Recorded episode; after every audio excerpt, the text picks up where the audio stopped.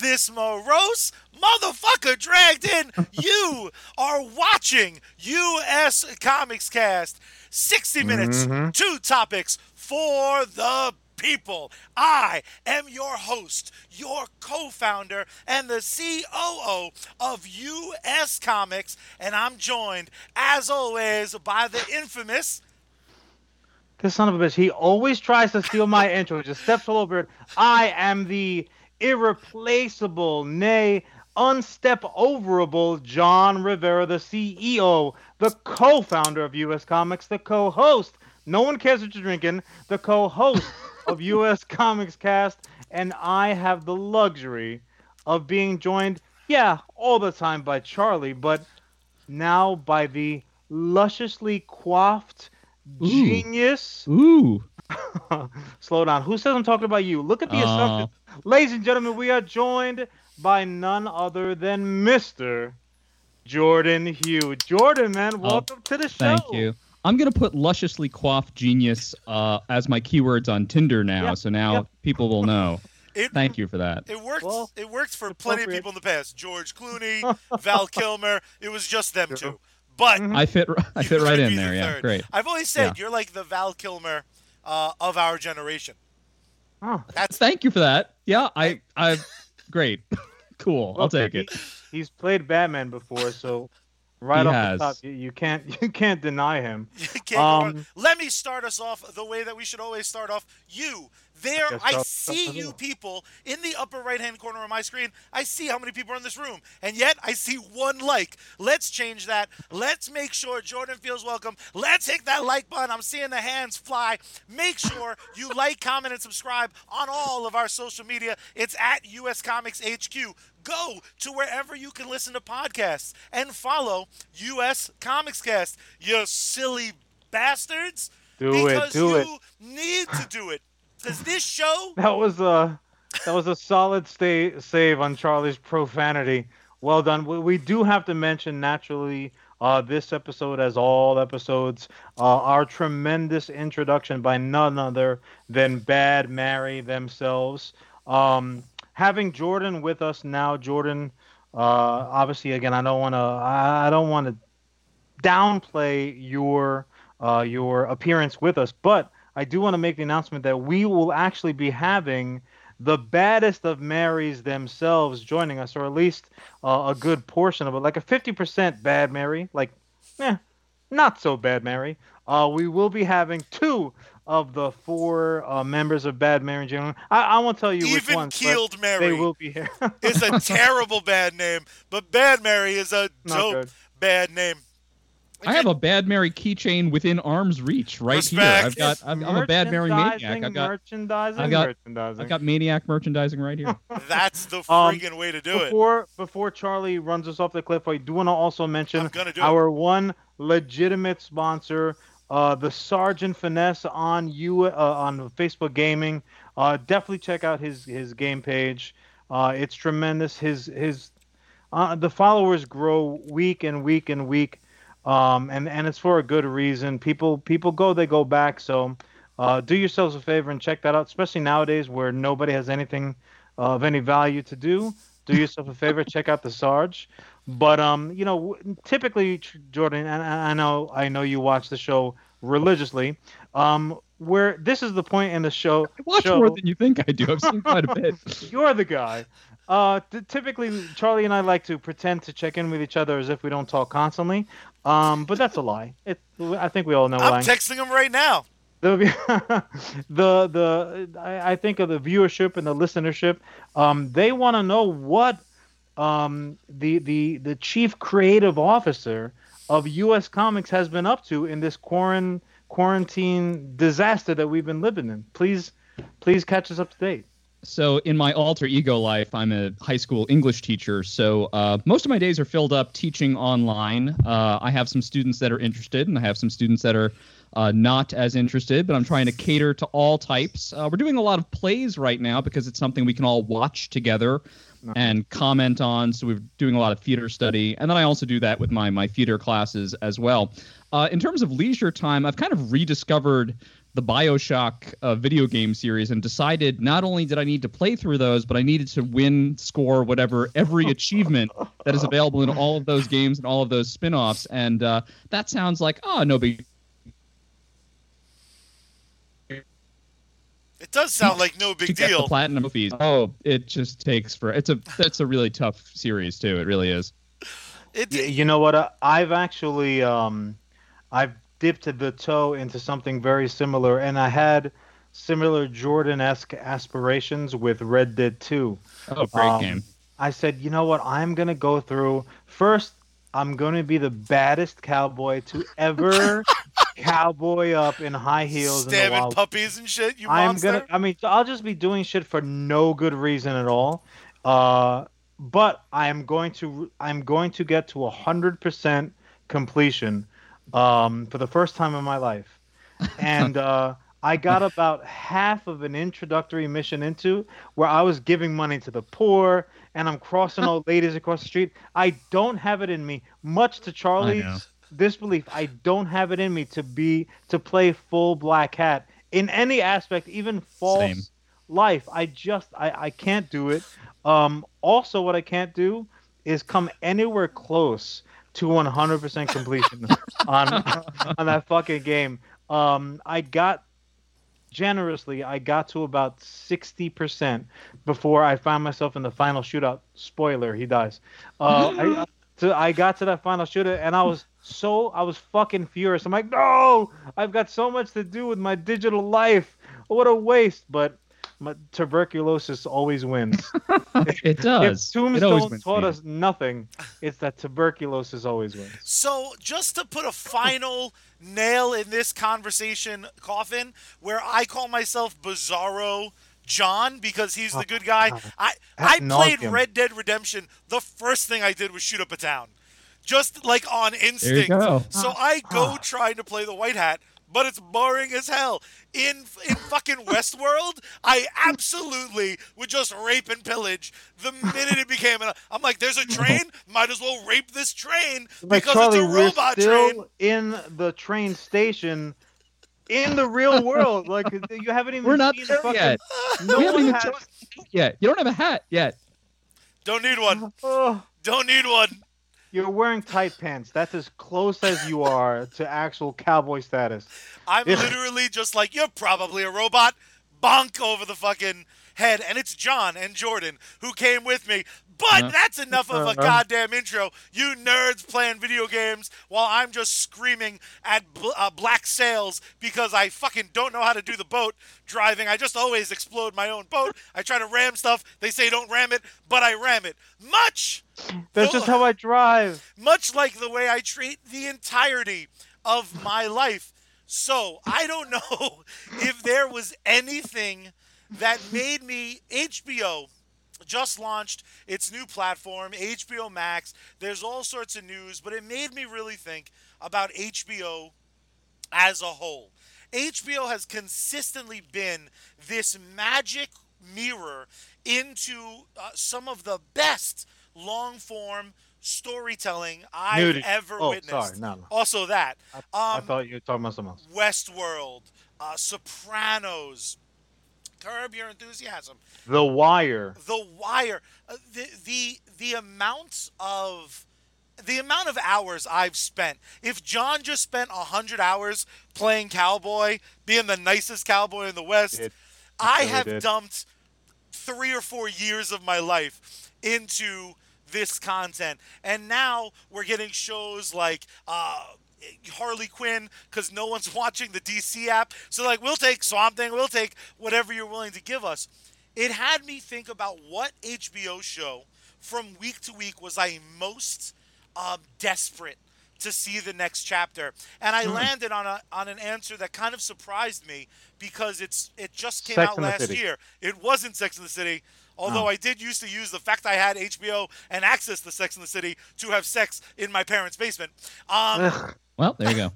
and it Oh, was on just a John's side. Predator, sir. So uh, it had me land on Watchmen.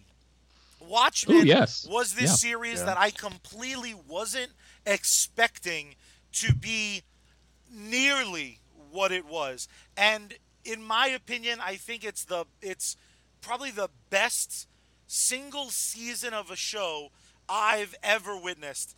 And it was obviously because Damon Lindelof went into it with a very clear plan. Mm-hmm. Jordan, I know you agree with us because we've had the conversation in private, but John and I always talk about launching a project without a map of where you want to go and where mm. you're starting is suicide. Every Oh, yeah. disappointing thing we've ever seen fall off the rails has been because they're like, well, we want to go from A to Z, but maybe they didn't plant uh, EDF. Maybe they just didn't even think about Z. It was going to be four seasons. Now it's 30 seasons. Damon Lindelof did one of the bravest things ever, in my opinion, and that was he said, This is the show. This one season is what I'm going to do. And when they got to the end of that season and they ended it on this miraculous moment, I, I'm not going to spoil it because if you haven't watched Watchmen, please do so now. You get 14 days free. Of The HBO cowboy Max. also dies in that one. Just Yeah. I will spoil it. John, just Sorry. scooch a little to your left. There you are. You're perfect. Don't fucking Um, tell me what. Sorry. Ooh. So what's amazing about Watchmen is also the most frustrating thing. He got to the end and he was like, "All right, bye." But Hmm. this this genius creative mind built a world, and that world existed before episode 1 and it exists now after the last episode. But something very interesting happened uh, just a couple days ago. He was being interviewed, and he said, "I'm sick of this question about Watchmen to season two. I'm not going to do it. I would not touch this material unless I had as strong or a stronger idea for it than I had for season one. And it took 30 years for me to find a, a, a way to tackle this material that was rewarding and challenging. But and this is this is the big old booty in the room now that HBO Max is launched. He said he would help facilitate another creative mm-hmm. vision if they came on board and had a good idea for season two. He'd be more than on deck to help. And it just got me salivating over this idea. Really though, because l- l- let me ask you this, and, and obviously we, we want to get our the guests involved. Um, to a certain degree, when you put something up on a shelf, when, when you close that book, when you you know when the final credits roll, um, matter of fact, I I'm I'm a huge fan of after a particular flick, when you get that like that just a dynamite just dynamite trope where they kind of say what the characters uh, went on to do or not do or who died when. Like that's that's a punctuation to me. That's that's saying look we hope you enjoyed the show. This is it. We're not going to revisit that. So if you loved that particular thing you now can love it forever. There, no one's going to come around and kind of uh, leave a bad aftertaste in your mouth that's just for me but but jordan we'll hand it off to you how do you how do you feel as a uh, also having loved the uh, the that first season or that series season period So in in the macro, I tend to really enjoy when something exists as a standalone one-off item. I, I love those things because because they're finite. Uh, it gives you the impression that the thing lasts forever in perpetuity, and I don't have to factor in how a sequel, prequel, reboot, remake, whatever is going to make me feel about that thing.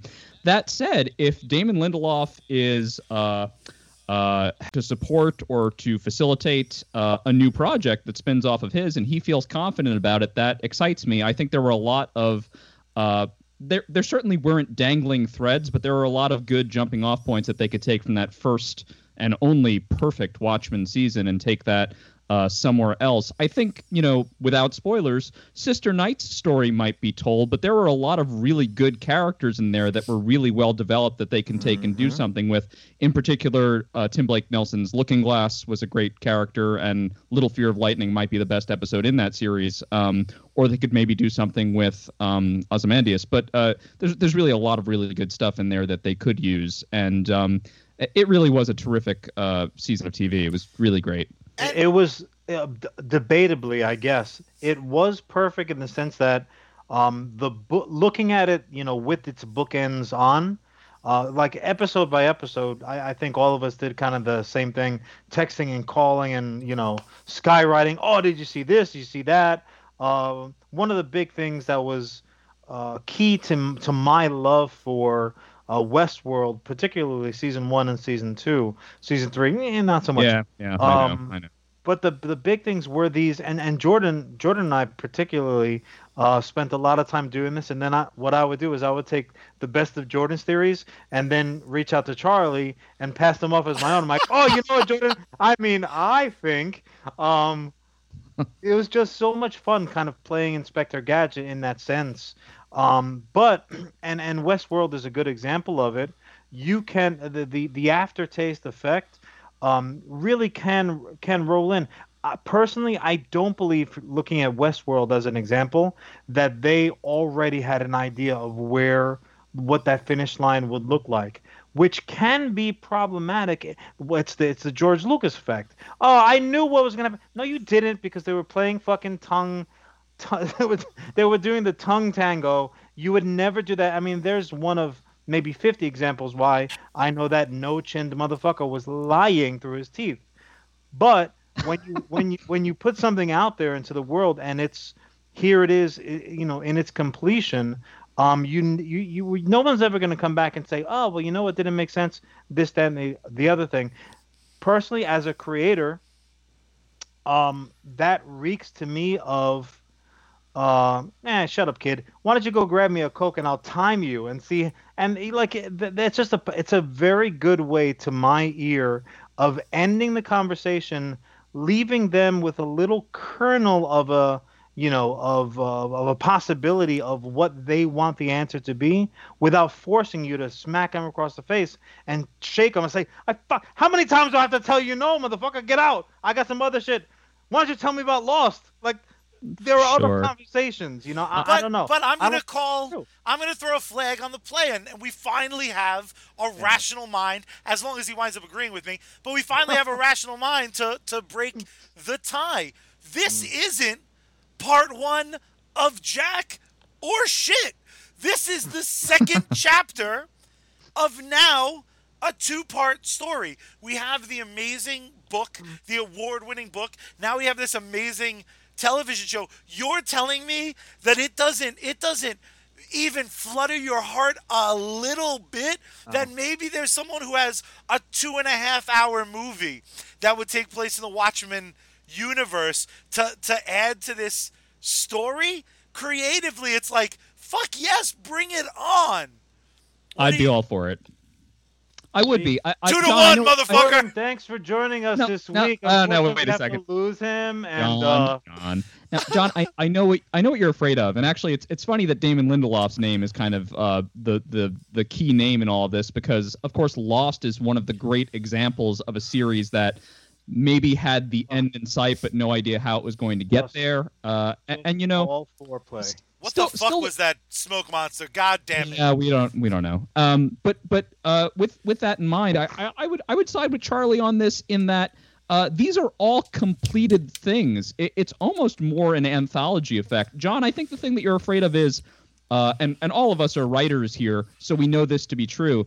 The Scheherazade effect, which is I'm just going to keep telling you new stories every day so you don't kill me, and the stories have no purpose but to prolong the thing which is my life. In this case, any creative project.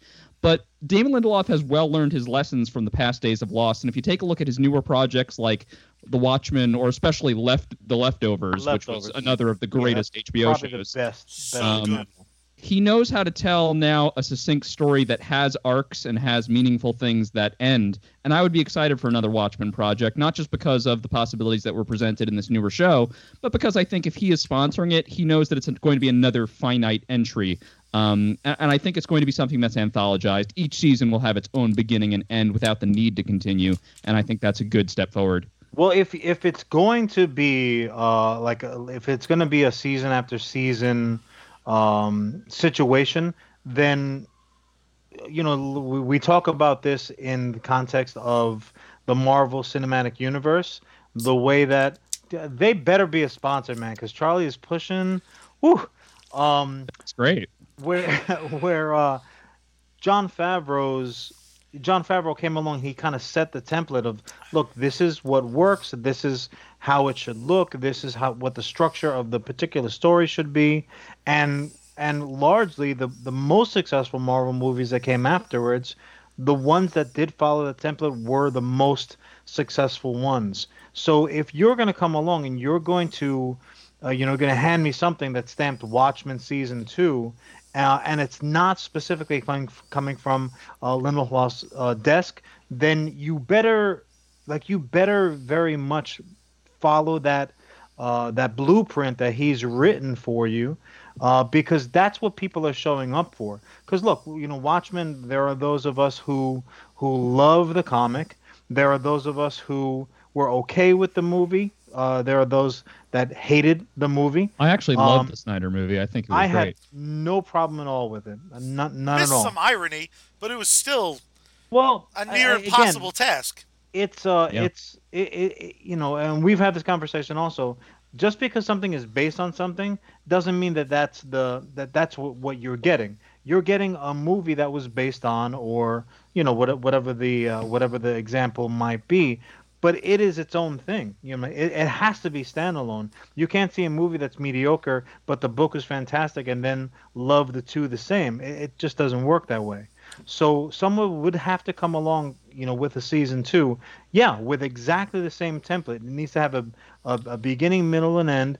Um, maybe it's even a situation where you're meeting entirely new characters, but they just happen to exist within this world where all these things have happened, and the the, the playing field has been set. I mean, look, I, you know, I'm talking tough about it. Obviously, I'm gonna fucking watch it. Well, know? that's what else do I have to do? I, I want to know emotionally what's the difference because I happen to know for a fact that 50% of the U.S. Comics band, uh, that is Bad Mary, uh, 50% of them says don't ever touch that season. But each of us, at least in this room, and I'm sure those of the everyone listening, has uh, examples that prove the rule and examples that disprove the rule. Sure, because sure. if you were to tell me that the Mandalorian season one is all of that story I would ever get, I would drive to Jordan's house, smack him around, drive to Jersey, try to smack John around, but he'd probably know how to beat me up despite his advanced age. So, what is it about something like Star Wars? Sorry, Which- Charlie, we're gonna have to let you go for today's episode. So, what is it about a franchise like Star Wars that seemingly gets infinite tries, right? It, it's, in my opinion, Star Wars at this point has had more misses than hits for me cinematically versus something like, let's say, Judge Dredd, which had two bites at the apple, and then everyone was like, man, let's give up on this for the foreseeable future. And again, is that a fair comparison? No, probably not. But both have legions of diehard fans. Both have people calling for new uh, live action adventures, and have other people saying like, nope, either two strikes we're out, or in the case of Star Wars, seven strikes they're out. Um, what? And I'll kick it to Jordan first Yeah, because, Jordan frankly, John is again much older than me, so he needs time to process thoughts. So, Jordan, what's the difference? What's what's a franchise that you would want resurrected versus one that you want them to just goddamn stop?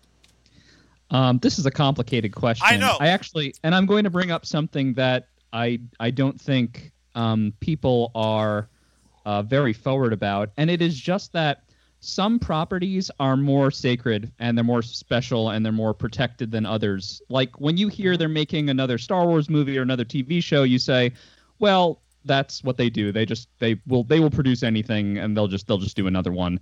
When it's something like Watchmen, Watchmen is special. There's there's something guarded about it. It's like protected materials, both because of how Alan Moore has expressed his basically his disdain for society and his using of his work as anything other than its original form. There's a lot of shit he doesn't like. Um, but but really, there's a lot of stuff like that. Especially, you know, what's another great example with a with a creator that's a little more friendly is Neil Gaiman's Sandman series. People feel like those books are special, and they are, and thus it's harder to make an adaptation that is satisfying out of something like that. Whereas something like a Star Wars, because it has so many offshoots and so many different directions it can go in, uh, you know, it, it, I, think it has to do with how guarded or how special something is, and how how much of a thing there is. There there is this uh, quantity versus quality effect for sure. Um, I, I, Charlie, I think an aspect to your question that was interesting was, you know, when does something deserve to have a spin-off? When does it deserve or when is it warranted to have a preboot, a requel, a remake, whatever? I'm going to offer something else that you guys do on this show a lot. Rather than trying to put a sequel or a remake or a reboot to everything, uh, I think they need to kind of reinvest in things that didn't go well the first time went well the first time do it. Take a movie, you know, like a Constantine or a Silent Hill or uh, any of those movies where you're like, you can see the potential just steaming off of it, and no one does anything with it because it didn't do well at the box office. But these are uh, amazing, amazing properties that deserve a second chance at life. Uh, Watchmen could work, but again, only because it would be carving out probably a new path for itself. You, you, know what? You, I I completely agree with you, Jordan. While, um, you know, talking about the the the specifics of the particular property, uh, it's funny that Charlie mentions Star Wars because I regaled him. No, no. Uh, actually, it was. I mean, literally hours ago. Uh, my my fingers are still cramped up. Uh, and again, this is not hubris. I don't want it to come across as like any kind of uh, John's, you know, he's losing it a little bit. No, I literally wrote for Charlie in text oh. the greatest Star Wars trilogy that anyone has never seen. It is so if good. someone at Disney, if anyone that hears Just this or sees this knows someone at Disney, oh. please. Like really, uh, it's going to be a critical darling while making a 80 billion dollars. It is Jordan, I'll, I'll get with you off air. Oh. It is so good. It it has literally literally no one could complain. It is bulletproof. For, You're really, for, really selling this. I man. disagree with that. I believe my exact quote was, "This is so amazing. Some people will definitely be pissed." That no, was no, my no, that was my description of it. I, I, I want to. I, I would like it read back you know, read back by our by our court stenographer because I didn't say people wouldn't take shots. Touche. People will shoot at me. There'll be drive-bys on a regular basis. I said it was bulletproof, so much like the man with the S on his chest, they will just fucking bounce off me because it is so good. If so they good. let, so... if if Lucas allowed John's vision for a new Star Wars trilogy to happen without interfering or without changing key elements of it. John would be the first filmmaker, or the first writer at least, to spend 12 to 70 months on Twitter just arguing every night. He wouldn't even like I would be a positive comment. Day. It would be someone oh. being like, "Well, in George Lucas's a clackety clackety clackety."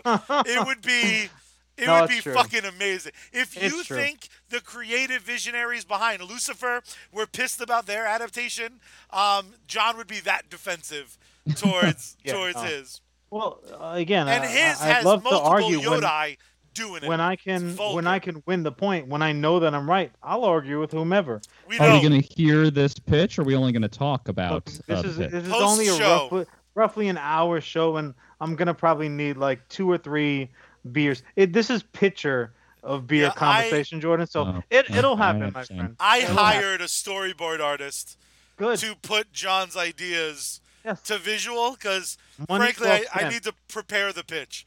My main job is being like, oh, what if the lightsabers were green though? That's my main job. It's that and it's preparing the pitch. But on that note, Probably the, gonna, the cut man in the corner. We are gonna keeping kick you it loose. We're going to kick it over. A little bit, little bit. We're going to kick it over to John. But first, do you guys have any last thoughts on this potential season two of Watchmen with Damon Lindelof helping, but certainly not being the creative visionary behind it? Even if it's just a yay, nay, a comment, a concern. Jordan, we'll once again start with you. Mm-hmm. I would say that Damon Lindelof succeeded in doing the impossible, which was to excite uh, an obstinate base that uh, is often very, very harsh on the property, and created something that was both respectful of the original material and also uh, created tremendous new possibilities by taking new political uh, climate things into uh, account. Uh, really, just kind of respecting the story the best way he could in by making it a new story with similar themes. It was it was really just beautifully done. I think there's a lot to work with there. I would love to see a second season either with some original cast members or not. I think it's a terrific to another property. 50 years later, she's in space Sure. doing blue shit. John, final comment. Uh, you, you know what? I, I think that it's it's just there's too much open territory to cover because uh, if it's one set of circumstances, then I'm very much against it. Put it away, close the lid, um, you know, let it collect some dust, and we'll talk about it again in ten years. Um, however, if there are, you know, depending on who the creative is behind the project, and if it's co- if it's truly collaborative as opposed to go get me a coke, I'll time you, kid. Um, then you know, then look, I'm very easily sold. well, let's let's be honest. I mean, I could be adamant, ranting and raving, standing on top of a car hood, and Charlie would be like, "Uh, I'll buy the popcorn." I'm like, "Ah, let's go. Fuck it, it's two hours. Let's do it." Um, so I I uh I would say You say that no uh, unless you have to see it. I, I would say it's a strongly worded no yes from me. All right. So I'm gonna if it happens, over. I'm gonna I'm watching. I'm going to kick it over now to my brother. But first, I want to remind you about our sponsor, and that is the great one himself, and that's the Sarge. John, where can they find the Sarge on Facebook Gaming? Uh, Facebook Gaming. If you happen to be watching this on Facebook, um, as soon as we're done ranting and raving, you can click right over, throw his page a like, maybe throw it a follow. Uh, for the for the price of less than a cup of coffee a day, you can support your local neighborhood vet who's uh, throwing out much much content. Two streams a day most days. Um, he's a great gamer, but the uh, this is not home cooking. It's just a funny it's a funny fucking show. I had the luxury of working with the guy for years and years and years. So for me, it's it's my version of PTSD because I'm sitting here and I'm I'm I'm still doing what I what I normally do. I just happen to be doing it from home. And then there's this voice in my ear and I'm like I can look I can look over and like mentally picture where he would normally sit in the office environment. It's a he's hundred percent authentic. That's the best ad that I can give him for his uh for his advertising on US Comics Dollar. Um he's a hundred percent authentic. What not like this show. What you see out of the Sarge on Facebook phonies? is exactly who he is and exactly who he would be for an audience of one. Uh, or or none, quite frankly, because he does talk to himself quite That's a bit. true. I will say he has Uh, one glaring problem, and that's he hasn't seen season one of Watchmen. But I will forgive him because now he has a new mission, and the Sarge will always complete those missions and stay sucker yeah. free. Also, as well as he knows that if Keanu's in a movie like Constantine, it's already a hit. Critics and people don't have to like it. Him and I like it. We're also Look, brought to you this week Only by Keanu could name his own, rename his own movie. The only reason John Wick is John Wick is because he just kept on calling it John Wick. It had a very like one of those esoteric, weird, like mysterious names. And uh, in every fucking interview He's that he best. did for like the entire six months prior, he they were like, "Oh yeah, you know this movie that you're in, fill in the blank." He's like, "Oh yeah, so John Wick is gonna be this, is gonna be that." He was not talking about the character John Wick. he was talking about the movie John Wick. Had no idea what it was called, and they were like, "Are are we gonna throw away two million dollars worth of publicity that he just gave us, having no fucking idea?" Um, it could have been called Squiddies, and they would have absolutely called it Squiddies. Uh, he he named he renamed his own movie. God bless the man. He's the greatest, and he's also our other sponsor this week. This week's episode is brought to you by Keanu friggin' Reeves. If you don't like Keanu Reeves, fuck right off. And now, Whoa. my older He's brother. just- Just a liar. Just I don't know where he learned it.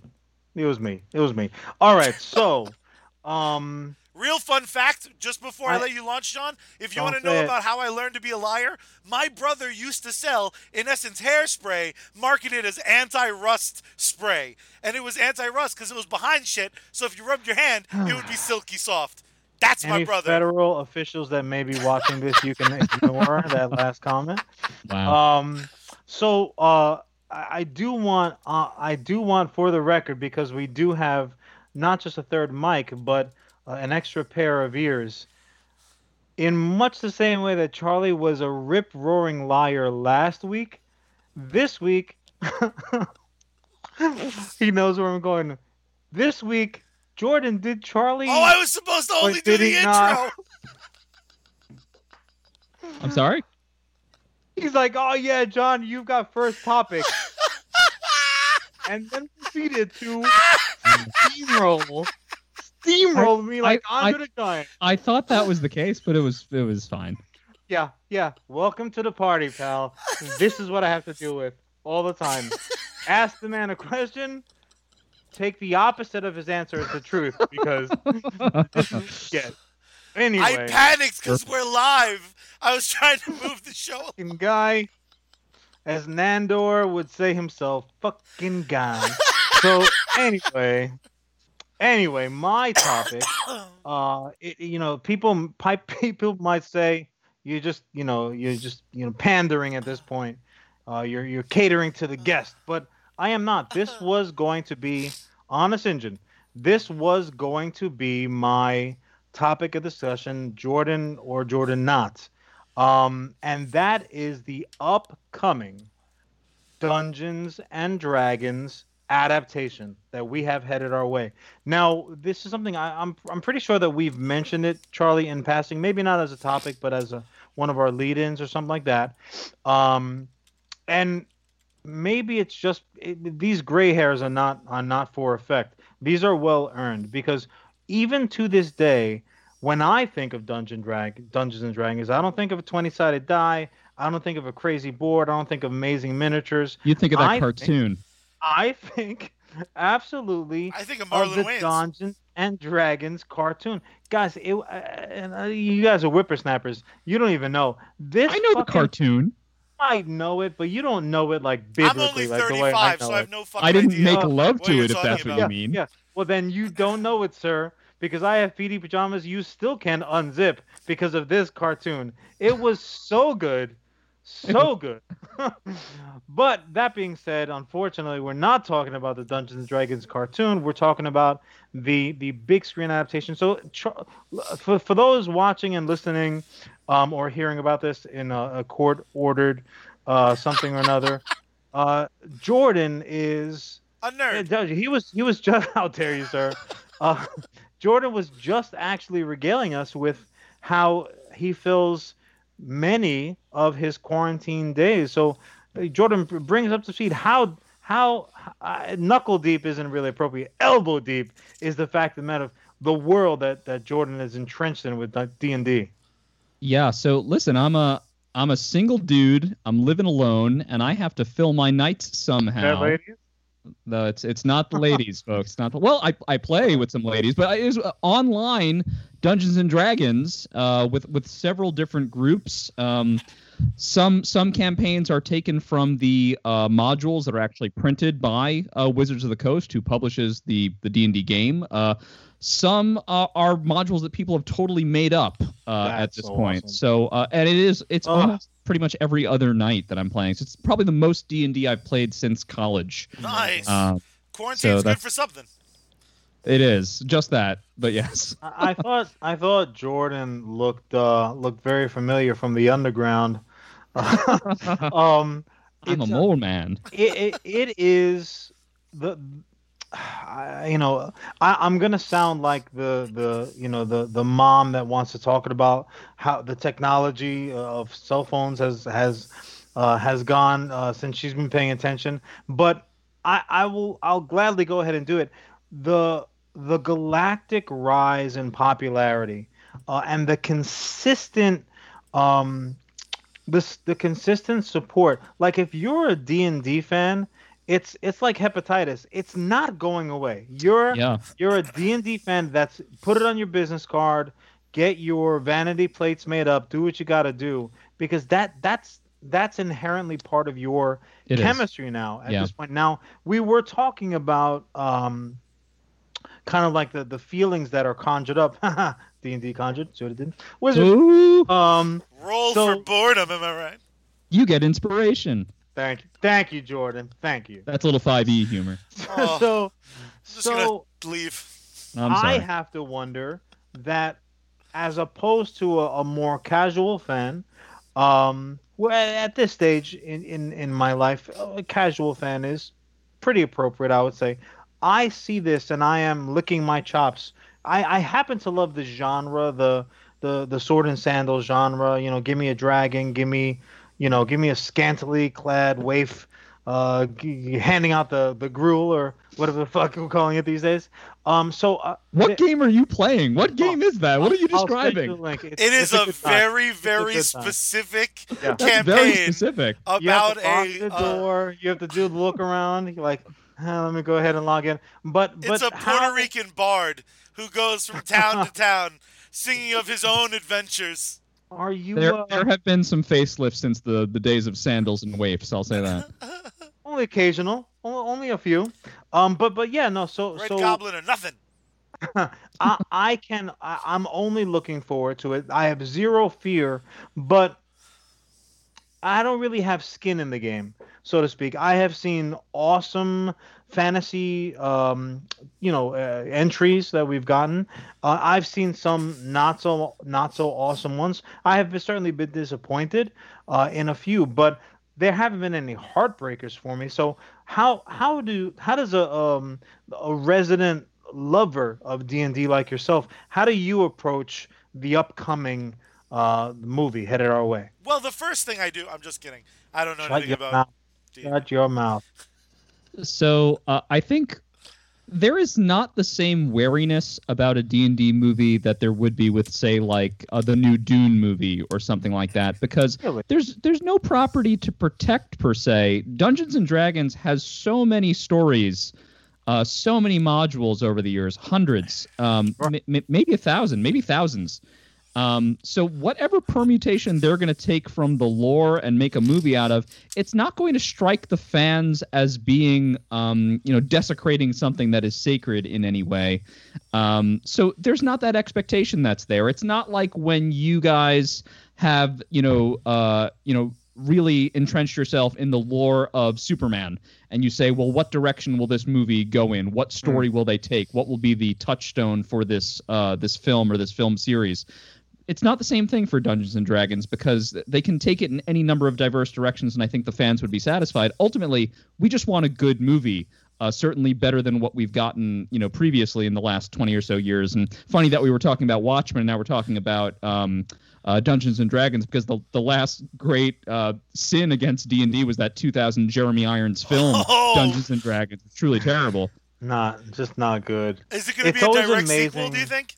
Always am- Yeah, it's no. always amazing to me when truly great talents are capable. It how how did he come out with such schlock? Like I, I would almost demand if I was Jeremy Irons, I would like no, call me like Jer- Jeremy Steele or just just don't I don't want my fucking name on the outside cover of this Blu-ray. Just It's it's please remove me digitally. it's it's the money. It's not the prestige for him. That movie was clearly a, a paycheck, and of course, the famous Michael Caine saying was, you know, about Jaws four. You know, I've never seen the movie. By all accounts, it's quite horrible, but I've seen the house it built, and that's quite nice. So I think Oh. Jeremy Irons was just just taking the paycheck on that. I I, I, can I can understand that. no one has pulled that move better than Ben Affleck in a movie called Paycheck.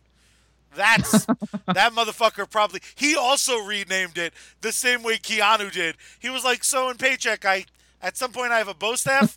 I don't know.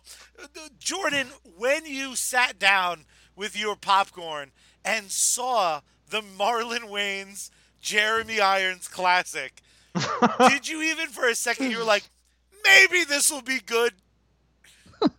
No, I, I didn't think it was going to be good. I certainly liked a couple of people that were in that movie, but I think what any D and D player, any hardcore player, thought when they saw that movie was one, who ran this campaign and decided it would make a good screenplay, uh, and two, do the actors know how bad this movie is? Uh, I think Jeremy Irons does. I think that's there's a, little, Absolutely. there's a little twinkle in his eye in the level of camp that he's playing, Right. um, where you're like, oh, he he has some idea.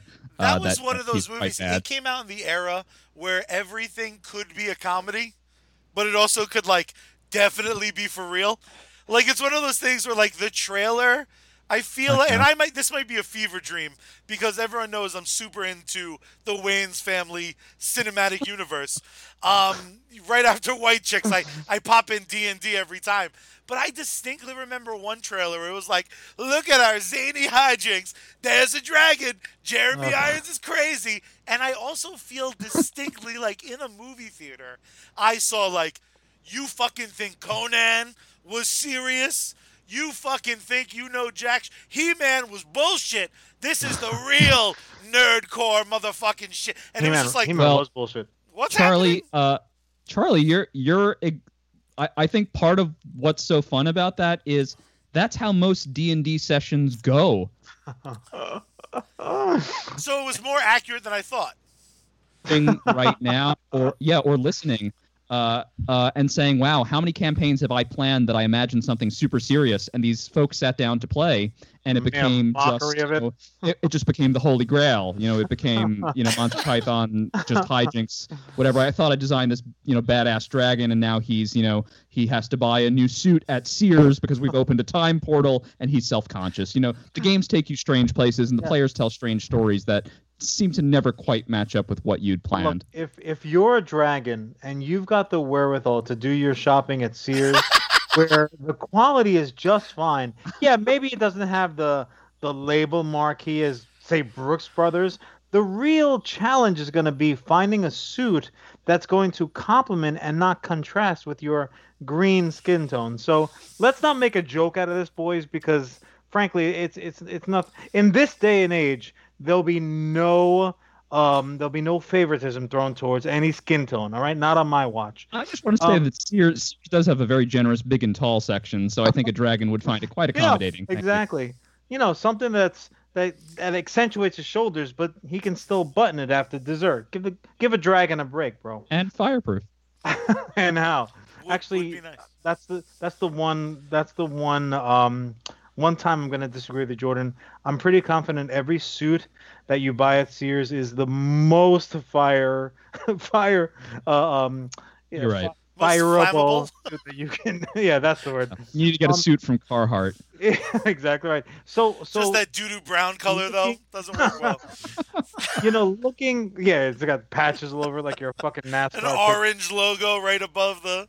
yeah yeah that's all You're right trying to rock a pocket square like my brother at a fancy occasion, but it's whoop. No. Here's a little orange Yeah. nonsense.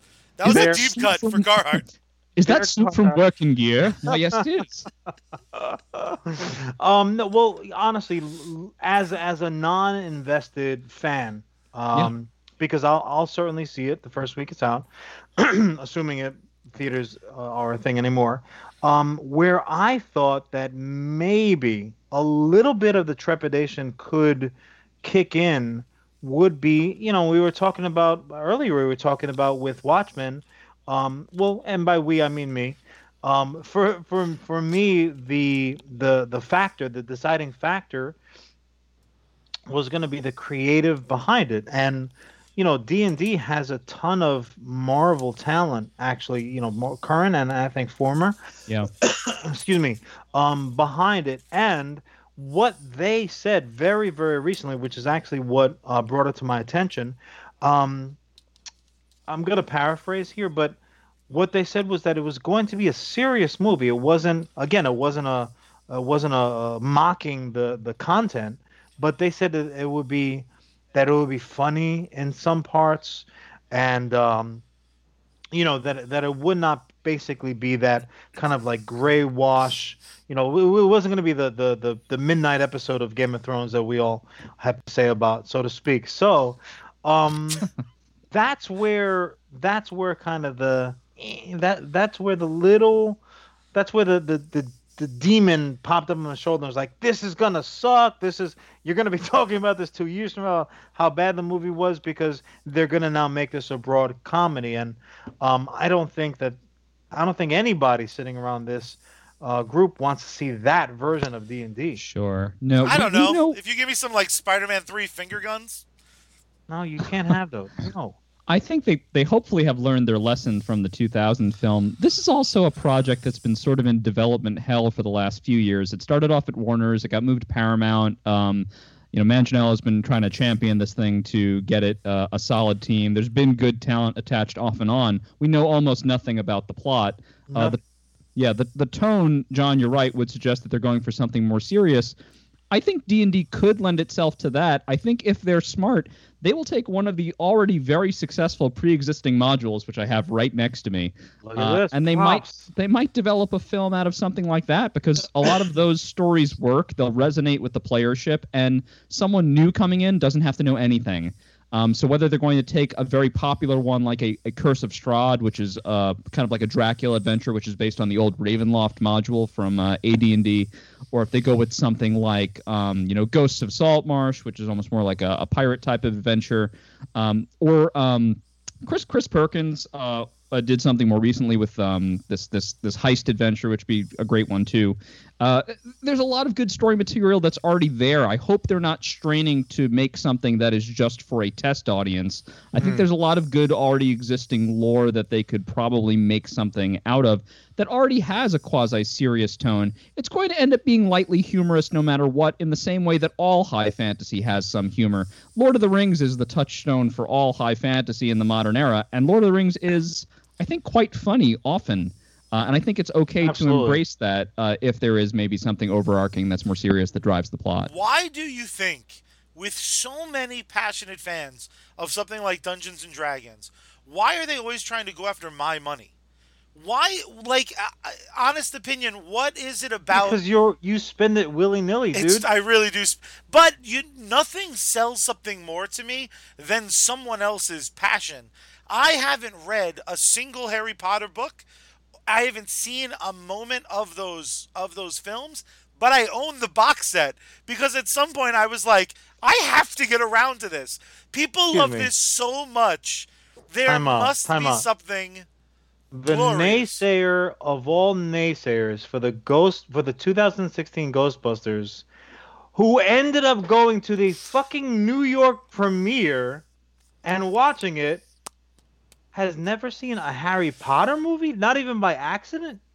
Nope. And uh, I have eaten at multiple Harry Potter themed restaurants. I hung out with that dragon in Orlando. I had no fucking idea what was going on, but I was definitely letting that person demo the Jeez fucking. I was like, Louise. experience Movio. I didn't fucking.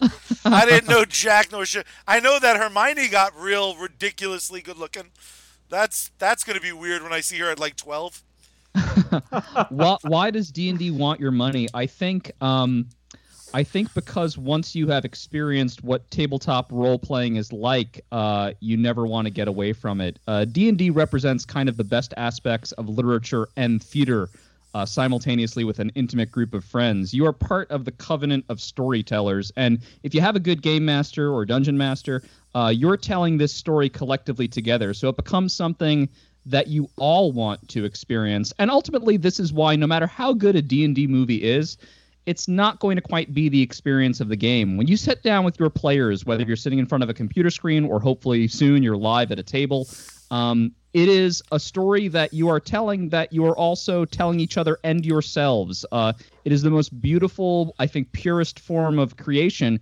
And I speak passionately about it because I think the most I've ever been moved by anything creative, I think above and beyond even some pieces of, of great theater, is the stuff I've experienced around a game table playing Dungeons and Dragons or similar Wow. tabletop RPGs. And awesome, um, actually. it, it, it it's it, it's because it comes from the heart and you're playing these characters and if you play them well the story is somehow so much truer because it's occurring live in the moment uh, Right, it's like the greatest note you can ever give an actor yes you have lines but the audience can't know that you know them ahead of time. Yes the play has events but you can't see the future. In d&d you- you're playing these things live as they happen and you're learning things about yourself as you're playing these characters. I can think of no better sort of meta storytelling experience than actually crawling into someone's skin and making decisions about where the story goes next. See, that sells me more. That sells me 80% on wanting to be like, I need to good. fucking find a Dungeon But what would bring me well over 100% is if they made a movie for you that you sat back with a big tub of popcorn and a big 40 ounce soda and you left it and you were like, Charlie, remember this really beautiful soliloquy I gave you on why Dungeons and Dragons is this amazing experience that very specifically you would love? Go spend 12 bucks or 20 bucks or whatever the fuck it's going to cost me. Go see some shit that'll even more get you interested in this fucking world that I've seen elements of before. I have seen Lord of the fucking Rings. It seems like there are plenty of parallels. So if I saw something that was like this quality experience, doesn't even have to be fucking great. It could just be really something that you, Jordan, want and the fact that you'd be able to be like, no, this is amazing, cause the way every comic book nerd just absolutely filleted Avengers. When I sat there being like, this was a pretty fun movie. They got shawarma at the end. That was fucking adorable. But I had like 12 fucking people being like, no, motherfucker, they did the circle, and it was all the Avengers together. And it would have been great if like Ant Man and the Wasp were there, but they weren't there. And they were like shaking me, and I was like, I'll fucking buy the books. I'll buy the books. I'll do whatever the fuck you want. Stop screaming at me the the the best shit on earth is is when something is is in my opinion it's when something's written for its audience first. The daredevil mm. tv show can be a hard watch. It's not a it's not an episode episode to episode isn't some warm story but i forced people pretty much to watch netflix's daredevil because i love that character and they made something for me and that show's not perfect, but with all of its warts, I was still shaking every fucking body at New York Comic Con, being like, there's a bench outside. It says Nelson and Murdock. Ah! it was the fucking. That's the, the, the real rallying cry of these properties that they spend decades trying to get off the ground is fuck, man, make something for its core audience and it'll spill out to well, you, everyone you, else. You know what? I, I just want to jump in on that because Jordan actually raised, um, and it's no surprise that he's the resident uh, D and D expert. Um, but he he really raises a good point. The the sheer volume of content that D and D has sitting up on the shelf, to me, kind of screams to the creators of this. Yeah, I understand that certain things need to be modified, and you need to make um, you need to make things fit within the parameters of the, the time that you're allowed to tell your story in and what have you. But I've, I'm readjusting my fear. And to me, the fear is, yeah, all this great content. Actually, it's to a, to a degree this the new Star Wars content. You know, Favreau stuff notwithstanding, because that's off to the side and protected. Um, they had all this really undeniably amazing content with the extended universe and the books and um fucking Thrawn. And they had they had so much such a volume of material that they can pull from. And they could really still cherry pick. And they said nope we're going to make new movies and we're going to do this thing. And and in retrospect I don't think anybody can argue that they would have been much much better served by using the content that was out there and available to them. Yeah, sure, I understand. Modify it as is necessary. You know, make it fit the parameters of, of what you're trying to do on a you know on a, a long long uh, long timeline. Um, but just to throw that away and uh, while they were doing that, in essence, in essence, made that other material completely useless because it now flies in the face of this new shit that you're selling. So I, my fear would be if Dungeons and Dragons goes down that down that path. Now, I realize that, you know, I mean, how many fucking modules, official, let's just say, uh, that are out there. I don't know necessarily that you can screw it up in that way, but uh, if you can, then that would be then that would be a real fear. If I was if I was uh, the big fan um, out there, that that would really pucker the old brown eye. Well, uh, luckily, uh, I'm going to tie all this together with what you just said uh, with Star Star Wars and everything. Look at um, this guy. Luckily, at the heart of Dungeons and Dragons, or or close to its heart at least, is the idea that there are multiple planes of existence: uh, the astral plane, the ephemeral plane, the infernal plane, on and on and on. Uh, you know, there's uh, a countless number of universes that parallel even this one. And in fact, many Dungeons and Dragons campaigns allow you to explore alternate realities. The most beautiful thing that J.J. Abrams ever did was when he made um, the new Star Trek films. Uh, he opened that portal into the old lore of Star Trek by including Leonard Nimoy and saying, "Hey, everything you ever watched, everything you ever read, it's all valid." Um, for Star Wars, when they collapsed the expanded universe by kind of taking away all of that literature and all that stuff, I think a lot of people were very irritated and probably still are.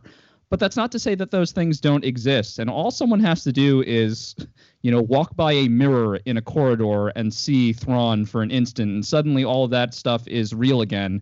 And someone is going to open that door. I'm quite confident. And I, I think that's that's really the key is to uh, glimpse through a keyhole something else that is out there that people really believe in. And I think D&D already has that system built in as a part of it. So no matter what module they choose, I think people will feel validated. It, it I think even because of the system of the planes, um, there's not that same level of threat that something might suddenly be erased.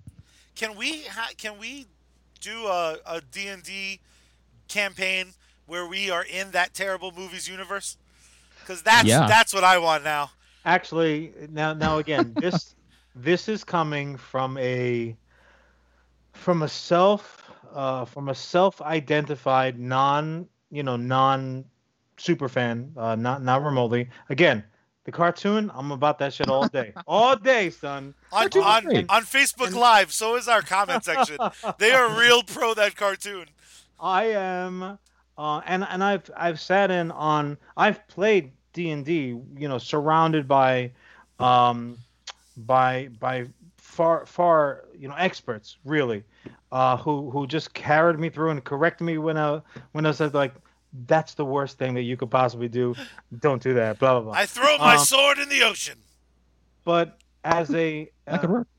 th- th- if you wanted to if you wanted to, to make me smile the most like the, the best grin that you can get out of me is if they touched on what um what uh, ready player one the movie did not and you at least give me like a, um just a taste just like an easter egg of tomb of horrors just just enough that i could be like ooh i know what that is. Just give me something. I mean d&d has been around long enough uh, that it has unwittingly in many cases kind of you know crept tendrils into like into the zeitgeist. I mean whether you realize it or not it has made a mark on you in some capacity or another Sure. Cir- cir- circumstances like mine showed up in a book which turned into a little bit of a disappointing movie but i know of it and and everyone if they kind of search their if they search their feelings they know it to be true it's it's in there someplace d&d has made a mark No, everybody. no. oh it's true it's listen to me don't you understand there's a the, the, the bench is outside just watch the show Um, Generation X, uh, in coming to prominence in becoming now world leaders, entertainment industry leaders, um, they've brought Dungeons and Dragons with them. That was a game they grew up on, and we're seeing that so much in the culture now. And I'm uh, so happy to have followed that generation into battle as an older millennial and seen the cult of Dungeons and Dragons just spread and expand. It's been it's been wonderful. Um, and I, uh, you know, I know John's loving this right now, but I I'm such a fan of Gen X culture, and I loved Ready Player One. I even liked the film, um, which I know was not as good as the book, but um, the celebration of that culture is still very much a celebration of D and D. And the Tomb of Horrors section in that novel is probably my favorite section uh, because uh, of all the modules, that's probably the most memorable in D and D, if only because it is the cruelest, most difficult module that has ever been uh, created. They they have made newer versions of it. There's also you know the Tomb of Annihilation. It's really just a module that exists to kill the players, but still there's some compelling role play to be had. But you're absolutely right. From Stranger Things to uh, God, everything else, a new film coming out soon. It's very much a present point in, in the culture. The way it should be. Uh, we're just about out of time. Uh, I'll start with my uh, brother, uh, the the greatest night elf or whatever the fuck he would play as. Uh, John, final you know Charlie? final that is comments. a very Demi Lich thing to say. John is a son human paladin. Human paladin all the way. That is Hell John. yes, Don. Uh, No complaints from me. All right, no complaints from the human paladin. Jordan, what would you what do you like to play as and what are your final thoughts? Uh, halfling bard, please. And, Obviously, uh, look at the guy. obvi- I am a half. That's what I'm a real life halfling. that bard. hair Um, alone, baby. Uh, final points. I- I'm excited for anything D and D puts out. I'm gonna support it, but ultimately, no movie will ever be the experience of sitting around with your friends at a table and telling a story. That's friggin' rad. I have nothing to contribute, but I'm probably like an ogre or some What sort of shit. You can find us on all of our social media. It's at Okay. US Comics HQ, our website, uscomicshq.com, and you can find the show anywhere you can listen to a podcast or watch a Facebook feed under US Comics Cast. When in doubt, you look for the US Comics Cast logo. It's underneath Jordan's head if you're watching this on Facebook Live. Look at him. Someone that good looking. We have f- two pairs of glasses, we have two and a half beards, and we have about 45 inches worth of hair on this show today. If that's not worth a like, a comment, and subscribe, I don't know is what is. But there is one way we end this and every episode of US comic of US Comics Cast. And how do we end the show, John? There's only one way, baby. It is bad fucking Mary. Take us out.